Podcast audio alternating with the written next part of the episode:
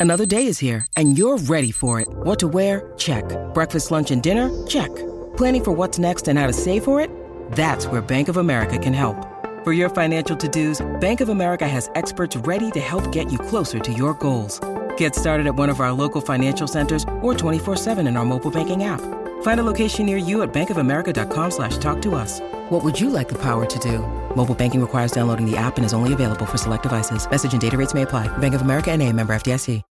When you need mealtime inspiration, it's worth shopping Kroger, where you'll find over 30,000 mouthwatering choices that excite your inner foodie. And no matter what tasty choice you make, you'll enjoy our everyday low prices, plus extra ways to save, like digital coupons worth over $600 each week. You can also save up to $1 off per gallon at the pump with fuel points. More savings and more inspiring flavors make shopping Kroger worth it every time. Kroger, fresh for everyone. Fuel restrictions apply.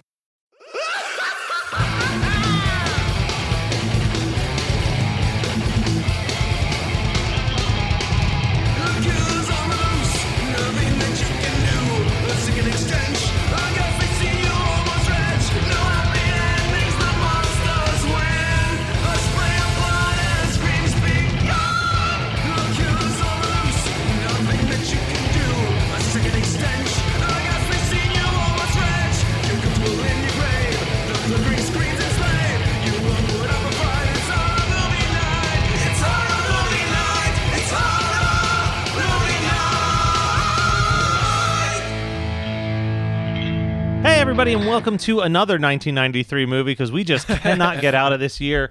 Uh, We're stuck. celebra- Help us, please. Celebrating another 30 year anniversary.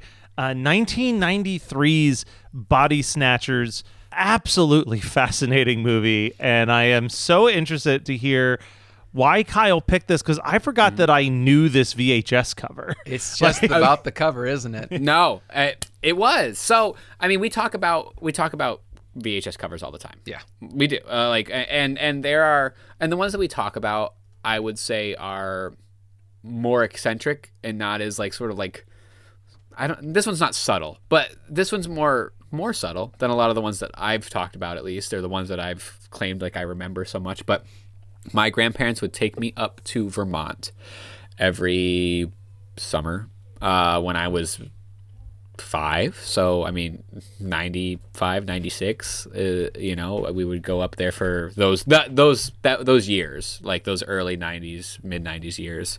This cover art was one that I remember really, really vividly. And I think that it's because I used to do these instead of you know haunted houses we would do a haunted yard and we would set up a lot of halloween decorations in our yard and we'd do like a little walkthrough and my grandparents and i and my family. It was like the highlight of our october and a lot of paper mache a lot of like styrofoam heads a lot of mannequins from the bridal store that my mom and my grandmother worked at right? So it's like this cover art really evoked a lot of that in me this this sort of cocoon opening up to see a, a person underneath which is sort of what i always thought and felt from these replicated uh, things that we would use for these halloween decorations and it just stuck with me it just totally stuck with me and then now as somebody who's more verse in horror uh, or gen- just any genre knowing that abel ferrara made this um, that weird. is you know So a weird. version of Invasion of the Body Snatchers. This is actually the first version of Invasion of the Body Snatchers that I've ever seen. Oh, you Uh, haven't it watched the here. 73 one? I've not watched the 73 one, though I've owned it forever. I've not watched the 50s one. This is, I've not read the book. I actually, you know, in watching this, I realized that even in the lore of Body Snatchers, there's some stuff that I wasn't. I mean, this this obviously probably takes some liberties, but in the lore of Body Snatchers, I, there was some stuff that I didn't realize was happening. So this is a pretty a pretty clean viewing of it for me. I think actually maybe the only the only information that I've gotten was from that Queer for Fear episode on Shutter that talked about body snatchers, which I talked about on the show before. So th- this helped lead into that. I had the Snapcase DVD that I watched with the widescreen on one side and the standard version on the course, other yeah. uh, So- for this for this podcast. So f- you're in good company, I guess. If this is the only Body Snatchers movie you've ever seen, according to Roger Ebert, you've seen the best one. Uh, Roger Ebert infamously gave this four out of four stars and said it was the best adaptation of the novel he's ever seen. Really? This movie's production is wild. Like like let's you already said the director. We got the director of Driller Killer and King of New York and Bad Lieutenant making this movie right off of Bad Lieutenant. The story was written by Larry Cohen with with Stuart, Stuart Gordon, Gordon. writing the Yeah. screenplay. Yeah. And it's produced I by Warner Brothers. that was why he picked it. Yeah. Uh, I didn't know. Yeah. I didn't know. But when I saw those names come up, I was like, "Holy shit, Yeah. Dude, the I ca- we'll get into the I'm cast so in this in a second. And 87 minutes or Yeah. whatever. I'm like, yes, All right. this is a perfect horror movie night movie. So this is potentially Maybe. one of the biggest flops we've ever discussed on this show. I took down Like- the number two. yeah, box it's box office flop. crazy. So, thirteen million dollar budget with a domestic box office of four hundred and twenty eight thousand eight hundred and twenty eight dollars. Are you kidding me? Yeah, so that's how. But but here's the thing. It almost was intentional. This movie debuted at the Cannes Film Festival to like Okay. great acclaim. Like Yeah. people were like, "This thing's going to be great." But then, as to it was supposed to come out in October of '92, and then Warner Brothers decided to put out uh, Innocent Blood instead. They thought that like a vampire comedy would do better.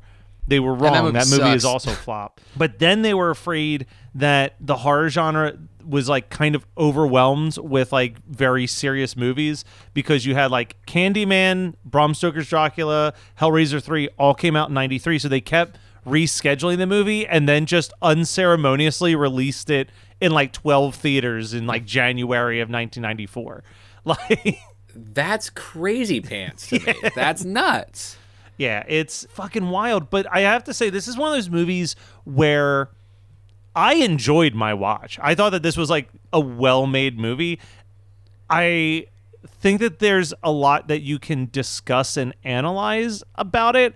And I also think there's like some cool, just like practical effect shit that we can like geek out about.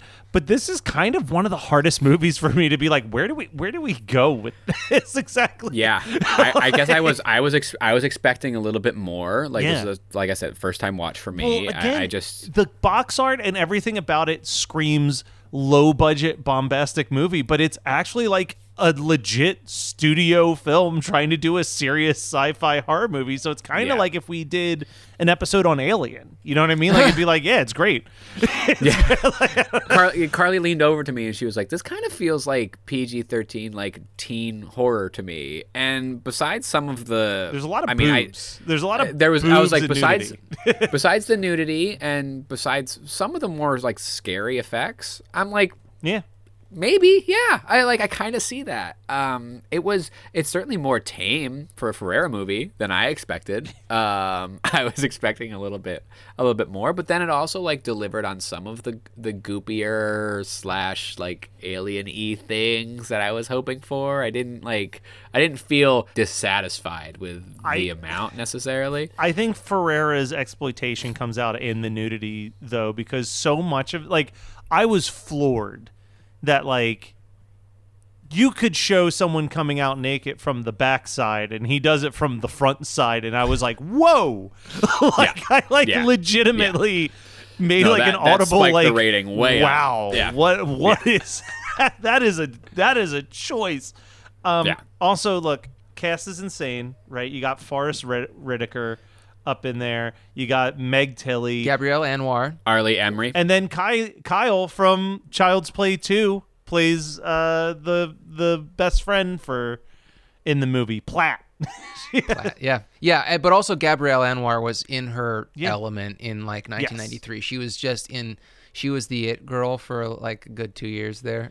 and I think this was kind of the beginning of the end of her it girl phase when I looked at her wiki page I'm like this this was a huge bomb and it didn't look like she had any big home runs after that and then it's like it's one of those sad things where you scroll through a wiki page and the the hyperlinks become less and less frequent on the titles and you're just like I've oh, never no. actually thought about that, but yes, that is quite telling. what else was she from? Uh, she was in Scent of a Woman. You, you'd know her from Scent of a Woman. she was in if looks could kill Yeah, if you've yeah, ever but seen that Oh, so she's very like erotic thriller slash Yes, thriller. she's erotic like, thriller girl. Yeah. Kyle, I heard a sound in the background, but also one of the movies you might remember her from was Turbulence 3 Heavy Metal. Uh, just seems like the type of movie you'd have watched. One, fuck you. Two, Good call. I haven't seen it, but that's but it's now on my but it's now on my list. And three, I opened up a, a beer from the brewery called Just a Kiss. Because that's all you need to get your body snatched. Yeah. Which, when Meg Tilly comes out of the closet full frontal, I leaned over to Carly. I go, "Body snatchers, more like snatched bod." and she goes, "Don't say that. Don't say that on a podcast." Well, she can't stop Well, you. here we are. She won't listen. It's too late. I'm a dad now. I say everything I want to say. Oh, Um, guys, quick pause, quick pause. I clicked into the, I clicked into the Turbulence 3 wiki page because I remember Turbulence. Turbulence is like just fucking Speed Air Force air. 1, speed in the air. So first of all, this is the box art which Yeah, it's bad. grabbed my attention. But Is that the Langoliers? That looks exactly like the Langoliers. so Just- I was just scrolling through because I'm like, that looks like a horror movie. Did they like did they like get more weird and demonic? And I'm scrolling through here and I just read this sentence with no context anything else. All I know is that it's about a band that's on a plane. Kate realizes that the cult is planning to crash their plane into a small church with hopes that it will release a demon. Guys, why are we sleeping on the turbulence? yo, that's that's an immediate watch, y'all. That- that's an immediate watch. Find us the Tubi link. Scott, did you have did you have something that you were sipping on for this one too? I I was, but then I was so uh so very unceremoniously shut up by Matt. Um, well, turbulent. It was a very turbulent podcast. Yeah, okay. yeah. Turbulence three does take precedence. Megan picked uh, again this week. She picked this one. Um, Heat Seeker. It's got a snake on it, but I, I feel like Yeah. plants are um th- these these killer plants are, are heat seekers. Also, Well, they're body heat seeking for sure. yeah, and and um, if, if you need to if you need to rehydrate, I have what plants crave: electrolytes. Gatorade. There oh, you go. I want to expound on one of the things that Roger Ebert found so brilliant about this movie, which I actually agree with. This is the only Body Snatchers movie that doesn't take place in a small town. That is in the books and every other adaptation, it's like this invasion is happening in a small town. This one takes place on an army base. And Roger Ebert pointed out that he thought that that was a brilliant decision because there is no other place where conformity is more praised than mm-hmm. on an army base so that it adds this extra piece of satire. It becomes almost like a like a military uh, satire simultaneously while being an adaptation of it which i do like i think that this is a good movie guys. Like i just don't i don't know if it's the best horror movie night pick in the history of the world. There's some great moments but i'm like this is like a legitimate good movie that we're Well, the thing about making it, it it being a good movie that might not be the best for the show is also the pacing because it's um it's a little slower than our usual fare. for for an was fine. 87 minute movie it felt longer than 87 minutes Yeah. i'll say that it's much, it's not a. Uh, I- I'm not I'm not criticizing the movie. I do think that the movie is good. I think that it is good in a way that makes me not super hyped about it. I'm not gonna. I'm not upset about the watch, but I'm also not gonna be like, damn, I gotta tell people at Creature Feature that you know they're they're they're sleeping on body snatchers from 1993. well, you scott know? they shouldn't be That's sleeping at all take. that's how they get you Oh shit! you know, I was gonna have some some chamomile tea as my drink because I'm like, snatch me, snatch me, plants. Mel- melatonin, I, please. I won't lie, man. This movie, they they make a good argument to be a pod person in a couple scenes. Yeah, and also They're like all the anxiety and stress goes away, and I'm goes like, away. tell me more. yeah, and I'm also like, so are you telling me that I get to become Swamp Thing? Yeah, Because that is, you know how like kids it's a childhood get- dream come true, right yeah, there. For it's like Scott. if, if if someone wanted to get six year old Megan in a van, they would just say free puppies, right? If they wanted me to turn into a pod person, they'd just be like Swamp Thing, and I'd be like, fucking put me to sleep, knock Done. me out.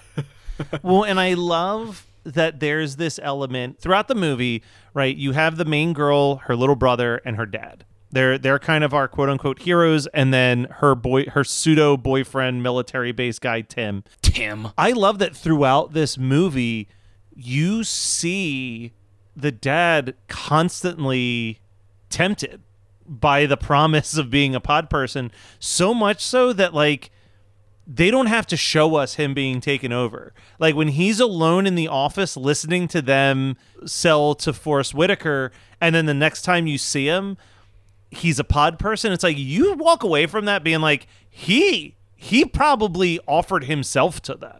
He sold out. Yeah, like he, like fucking one sold hundred out. percent. Like it's, but I think that that's kind of. But I a still didn't cool believe beat. it. I still wasn't sure. It still like left. Dude, me when he hanging. first got shot, like, I'm like, oh no. yeah, Like- yeah, That yeah. kid, Billy or whatever his name is, he got really fucked over in this movie because, so first of all, uh, he sees her body disintegrate, and then he sees the fake one and the pod person, and he goes, "That's not my mommy. My mommy's dead." And I'm like, "That's fucking dark." And I was like, you know, also you see the pod person version of your mom like fully nude um, and and that's that's gonna mess with your mess with your mind. And then he watches his dad get shot in the chest, and he watches his dad's body dissolve into red goo. So it's actually quite two for two. good that he got turned into a pod person and then thrown out a window. Dude, when oh, they I'm sorry, threw out of a that kid helicopter. out of the fucking helicopter,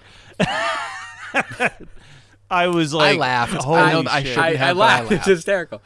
Yeah. We talk a lot of we talk about a lot of bad kid actors uh, on this show, Mm-hmm. and that kid got it. Like that kid was like pretty fucking good. That that schoolroom scene immediately when he was just like holding up his painting that's different from everybody else's, and she's just like, I not only that am I this could have been a kid- zombie movie because every kid Yeah. put up what looked like brains.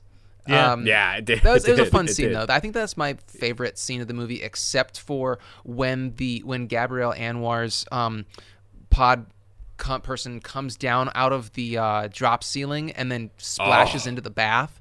No, fun. I I like that scene. That scene reminded me a little bit of Nightmare on Elm Street.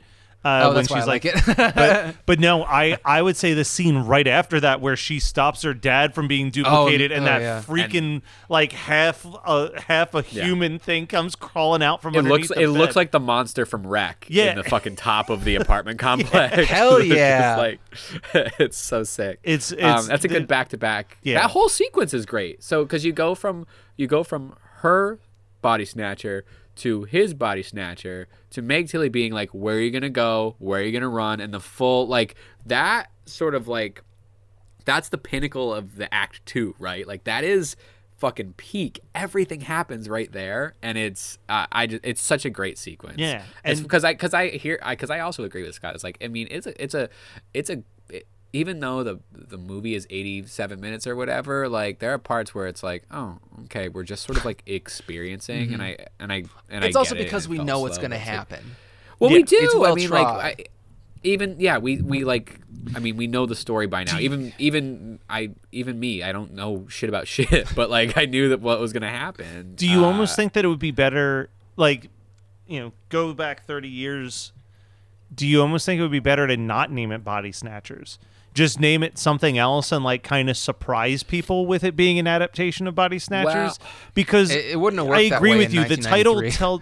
I mean, it made four hundred and twenty-eight thousand dollars anyway. I don't think it couldn't have done worse. well, so let's look at what did um what was the what was the one that was it Nicole Kidman? that was There just called the one that- invasion. the invasion.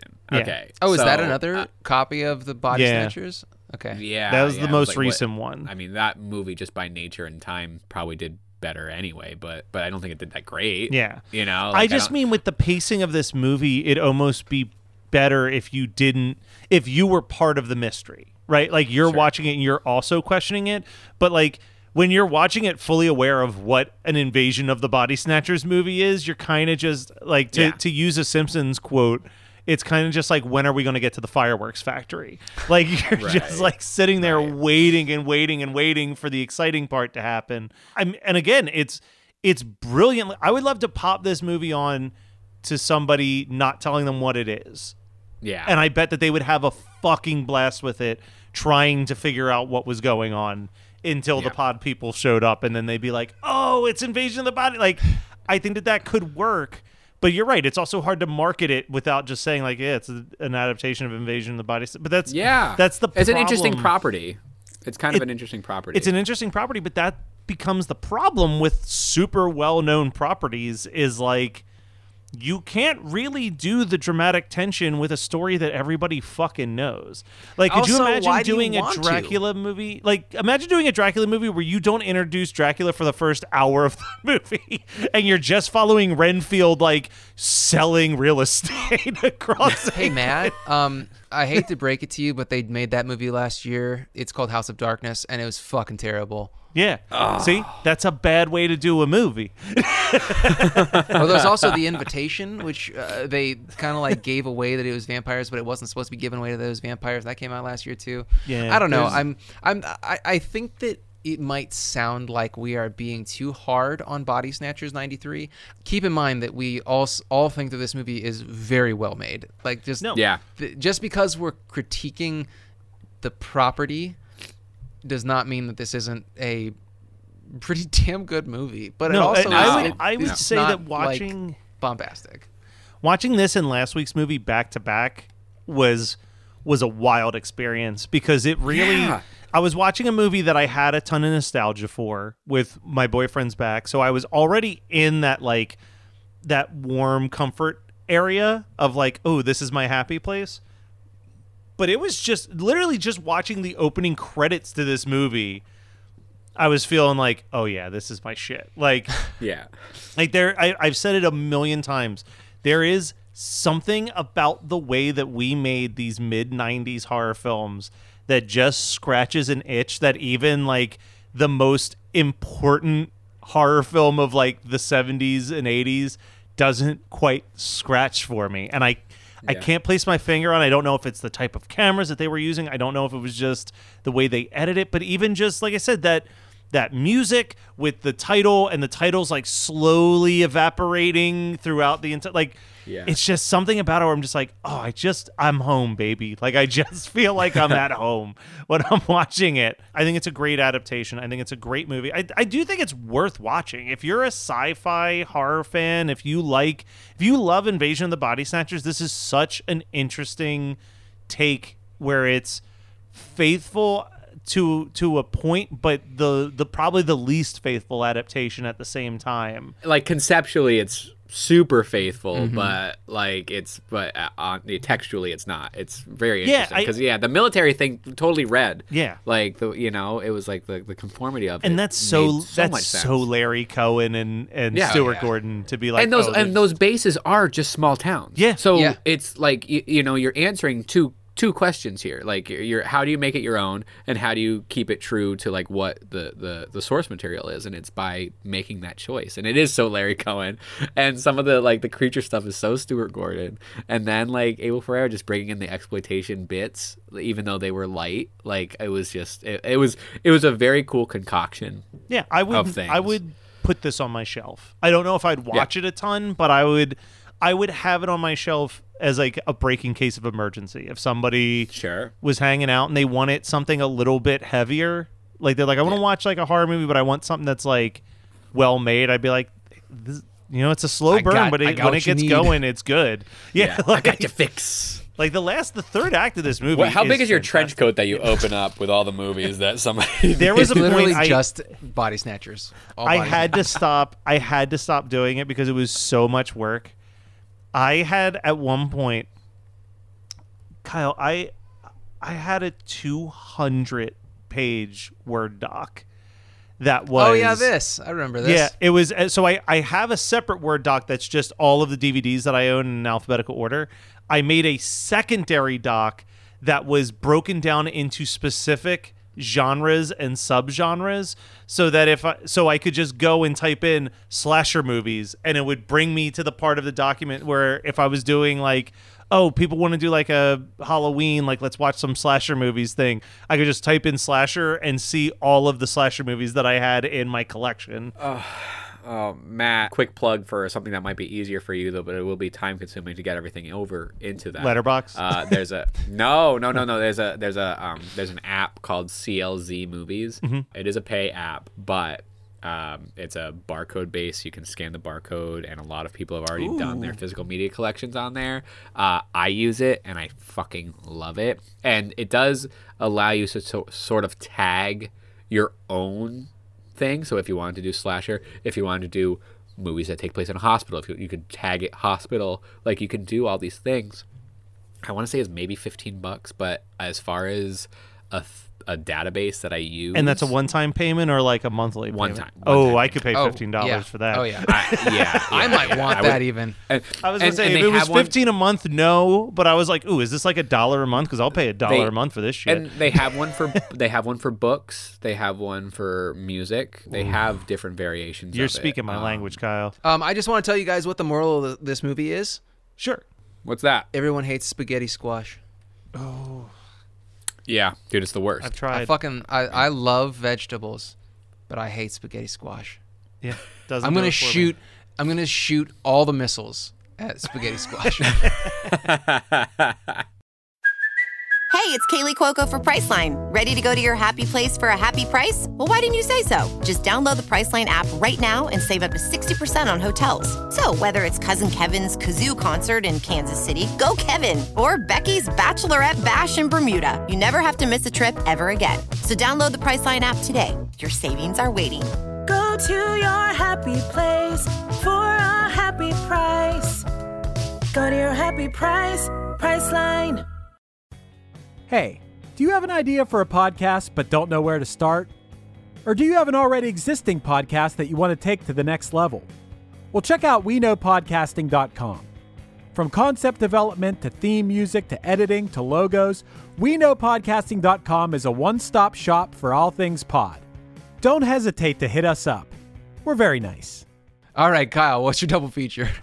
Uh, my double feature is Day of the Dead. Really, I was I thinking think- Dawn of yeah. the Dead, but actually, Day of the Dead makes a lot more sense. Yeah, you know, you got military base, you have uh, military base, you have military base. uh, but no, I just, I, I think, I actually had this conversation the other day. I, although Night of the Living Dead is eh, maybe in my top three films of all time, I think that Day of the Dead is the best film of the Dead series. Uh, You and I agree on think- this, and very few other people do. Actually, Yeah, 'cause Yeah, you're, you're I- alone. It's, I mean, it's two on one, but uh, yeah, I don't agree. and that's but I like I underst- I understand everybody else is reasoning for any other movie except for Diary or Survival. Uh, I understand people like what people why people would rank any of the other ones as their top. I just um, but that aside, that's for another time. I just that's my that's my double feature. Um, I think they they both have a lot to say about the stuff that they're talking about in in their films, both Yeah. Body Snatchers and Day of the Dead. I'll. Um, I think I said this on the episode we did about Day of the Dead forever ago, but in my opinion, it feels like the only of the Dead movie where the satire is intentional. Whereas both Night and Dawn, they almost feel like happy accidents um, Sure, that yeah. that like made the movie more make make the movie have an additional beat to it. But Day of the Dead Yeah. feels very pointed. Like that's the Yeah. only of the Dead movie where I really think that George started writing it with something that he wanted to say. like Yeah. he had something Well, on his fucking other- mind making that movie. well, then all the other ones do have something to say, but they're too heavy-handed. So Yeah. it's like it really feels like Day of the Dead is that bridging of the gap that is so uber successful on in its in its execution, but then not necessarily in its reception. and to- phenomenal gore. Just some of the most phenomenal gore that they've ever done in those Oh, movies. so good. All right. so good. Scott, what what would your double feature be? I'm going with uh, Starship Troopers. I mean, it's just criticizing the military-industrial complex. yeah. Yeah, yeah, yeah. But I would start with Body Snatchers and end with Starship Troopers because Starship Troopers is, I mean, you can't go wrong by ending your night with that. No, I, I so both of you have the military side of it pretty heavy on your your end. I went with something a little bit off the beaten path, but I think it makes sense. I think it makes sense as a double feature. The big difference between these two movies that I'm about to pair it up with is this one it takes a long time to get to where we're expecting it to go, but once it gets there, it's great. And I'm pairing it up with a movie that takes about 10 minutes to get where we want it to go, and then it doesn't take its foot off the gas, and that is the 1988 remake of The Blob. Hell yes. Oh, There's nice. just something stylistically about those two movies, even though they share almost no similar DNA, uh, pun intended. Uh, like th- it just feels like it would make sense, like it would flow. That makes a very lot of sense. these are all solid double features. I I would sit for any of these. Mahone and Well, I'd us. sit for a lot, so that's not high praise. All right, Kyle, is there anything you watched, read, listened to, etc., that you want to talk about? Um, this is so not what we normally talk about here, but so is mine, so uh, let's do yeah. I friend friend of the show, Camp Nightmare host, um, Mr. Dunn. He recommended a book. He gave it to me um, at Creature Feature uh, called "Accidental Saints: Finding God in All the Wrong Peoples" by Nadia Bolz-Weber, who is a, a, a pastor, a Lutheran pastor, who gets a lot of flack for her upbringing and for her life and where she is now and how she incorporates basically her past into her present. She was uh, an addict. Uh, she swears a lot. She does all these things and she applies that all to her teachings now. And I think that there's a lot of backlash against preachers or people who find God who then utilize those things to preach about God. I'm not going to try to evangelize here, but I just I have had some struggles in where I'm at spiritually uh, with sort of this old this old way of thinking about God. As much as I love liturgy and as much as I love like where God's come from, I also experience God in a totally different way as a present day person that just doesn't get touched upon. So anybody who kind of gets closer and closer to that like present day like this is this is how you can and how I have experienced God uh, is really interesting. It's also like not a very heady read. Uh, I didn't I didn't need a lot of like biblical information to follow along, even though all of it was like footnoted and referenced. And um, I just wanted to give um, JB a shout out for for that. And if anybody uh, has any interest in that stuff, which is not a lot of our uh, listenership, but at the same time, like I just I don't know, I just don't read that stuff often. I don't seek it out because it's always kind of been hurtful and offensive. And like this wasn't, and that was such a delight. Yeah. So- I definitely want to check that out, and I will recommend you any Rob Bell book as well. Reb, Yeah, Rob Bell's my Rob Bell fucking is one of those other. Yeah, absolutely. but- Rob Bell is one of those other people uh, too. So besides the movies that I had watched for this show this week and uh, Wicked World, um, my my life's been in shambles. So uh, that was uh, that that book's been a nice sort of like ev- you know five pages here, five pages there. I finally finished it. He gave it to me, like I said, creature feature last year. So we're it took me a year to read a book, but thank you, thank you, JB. And you know, we might as well just change the name to Holy Book Night because I'm going to talk about the book that I'm currently reading, which is Kindness and Wisdom Why We Need Mr. Rogers More Now Than Ever Before, uh, which is really cool. Um, it's basically two books in one. The first half of the book is about a 115 page biography on Mr. Rogers' life, and it's fascinating and it's interesting. And that's probably the part I'm going to talk about the most in this little segment. But then the second half is literally 10 tips on how to live your life more like Mr. Rogers, pulled from the people who knew him the most like the thing like people sharing the things that he taught them that they started to apply in their day-to-day life um, but some of the stuff that i never knew about mr rogers from reading this biography and i feel like i'm maybe not as much as jim henson but i hold mr rogers pretty high up there as being someone knowledgeable about his life.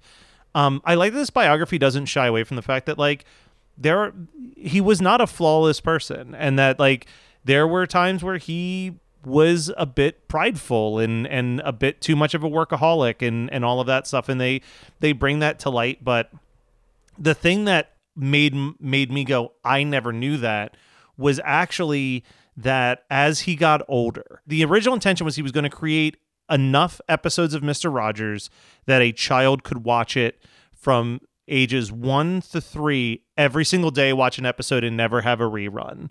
And then that was all he wanted. He wanted to create 3 years worth of a child's life daily. He did that. He successfully did that. But then as he got older um, he had people make him co- make him sweaters and clothing that matched exactly how he was dressed in older episodes that he felt that the language had evolved beyond so that he could reshoot those scenes Wow. with more like up to date gender inclusive language um, and like would change things to be slightly more gender neutral in his depiction. Like he had a song that was like "My mommy does dishes and my daddy goes to work" was like one of the lyrics, and it's like that is just not the case anymore. And he felt like it would be irresponsible to allow that to rerun with that type of gender specific lyric. So he rewrote the song and reshot the song to be reinserted into the reruns and stuff like that. It's just like what a so fucking intentional guy. and act, actively intentional. Yes. like that's like on the on the fucking money. Like I'm gonna have to change it now. It can't just exist. Like, that's so interesting. That's really interesting. Yeah, to be like it's not it, it's not enough to just be like, oh well, back then that was okay. It's like, well, I have the ability to make it okay right now, so I'm going I'm going to do that. Right. Um, right. You know, Wow. Another another great artist did something similar to that. A man named George Lucas who said this scene needs more CGI monsters, and I and I could say that this And is just where the praise him for special effects. this is this is just where the special effects were back then, but right now I can make it so much better. But no, I I do think that that is um. I, I was like I, I literally found myself choke. There's like three or four stories that I've heard about Mr. Rogers like a million times, and they still every single time that I read like these very specific stories of the relationships that he had with his crew, uh, I always get choked up. I, I also constantly forget that Michael Keaton got his start as a cameraman on Mr. Rogers' Neighborhood. Like- It's incredible. I did not like know that. yeah he like he got his start there and he said he's like he was he was a jokester and they talked about how he um mr rogers never cursed the the exact quote was i've never heard mr rogers curse I've certainly heard the puppets curse, and like he would like, like they said that like the one time his his one was uh, Lady Eleanor. He would always use as like, oh, I can say all the all the mean things that are inside me. I can say through Lady Eleanor because it doesn't feel appropriate to say through me. And she's royalty. Yes. So you can't like. What do you? She's can beyond you do? reproach. Yeah, and he Yeah. just they said one time he just like was driving he's like he the window rolled down and he goes, I just see Lady Eleanor's head come out the window and go, Eat shit and drive away. so so Is that not in that Tom Hanks movie? That did not make it into fucking- Tom Hanks okay, movie, shockingly. But okay. yeah, I mean, just you know, we stand Mr. Rogers over here at Horror Movie Night. doubt. I think we can all agree the world would be a Oh, better yeah. place if more people acted like Mr. Rogers did in his life. It's him, No kidding. RBG. like we got. We got a couple people that uh that that we here at Horror Movie Night feel like you know maybe maybe lean your life lessons into those people. Yeah, yeah, yeah. All right, Scott, take us home.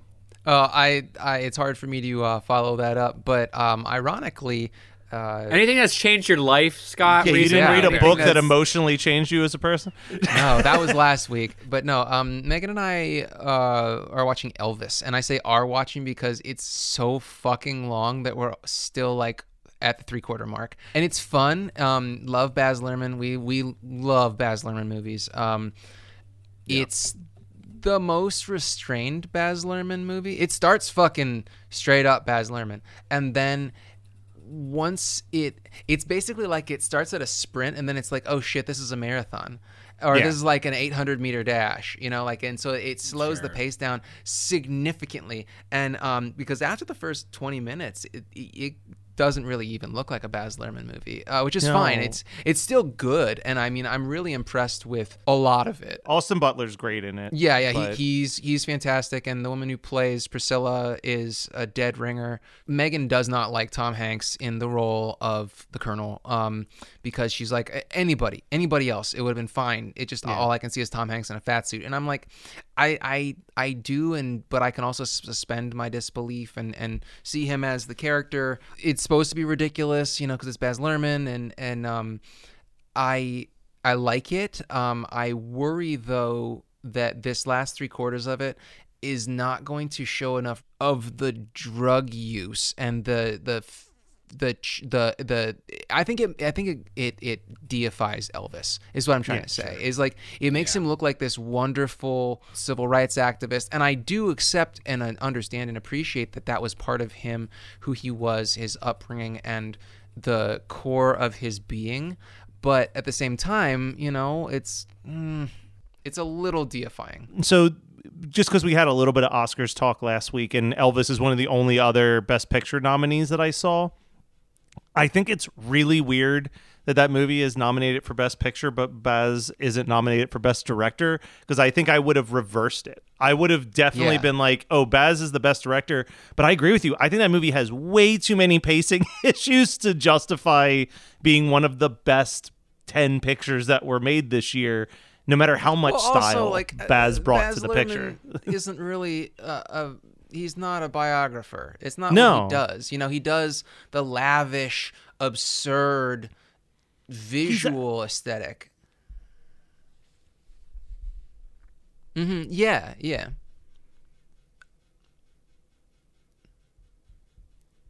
I feel like they gave him Quaaludes. You know, they're like, here, you know, like Baz, like you got to chill.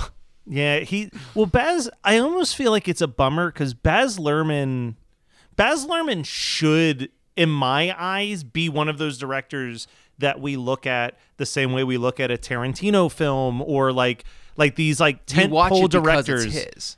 Yeah, that's like oh, you're watching this because it's a Luhrmann film, but Oh, like, that's why we're watching Elvis. Like, I, what- I want to be but clear. I mean, but I feel like across like across the board, he should be in that same because it's not like he's popping out movies nonstop. he no, he he's does like one one every six or seven years almost. Like Yeah. he should be in that same way that we look at like oh, it's a Peter Jackson movie. We've got to go see it in theaters. It's a you know Mm-hmm. like like one of those truly upheld like visual. I, I don't know. It's just it's weird. I, I think about that constantly. Like this is a dude who's made at most six movies, and all six of them are on such a epic visual scale. Like how is he not being placed in the same conversation as like when James Cameron shits out a movie? Everyone's like, well, you got to see it in IMAX.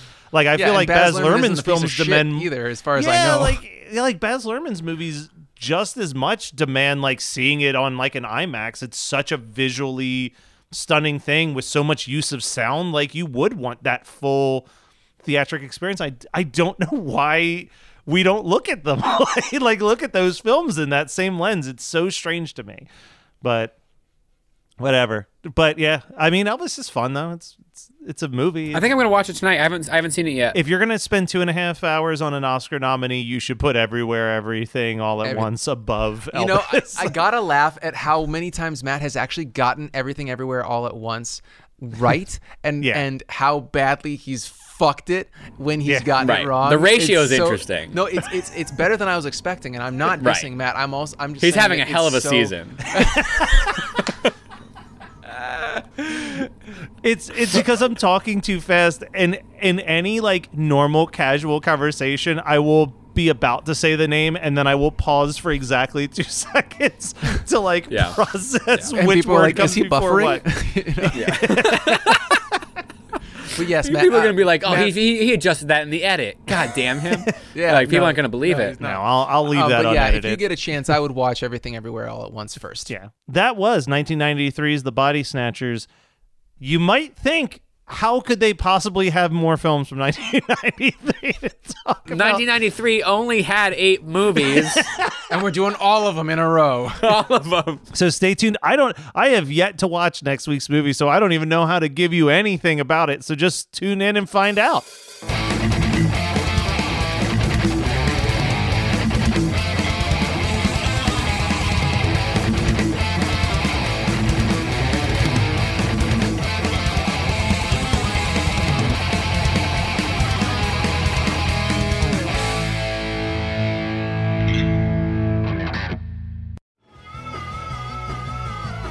You're listening to the Geekscape Network.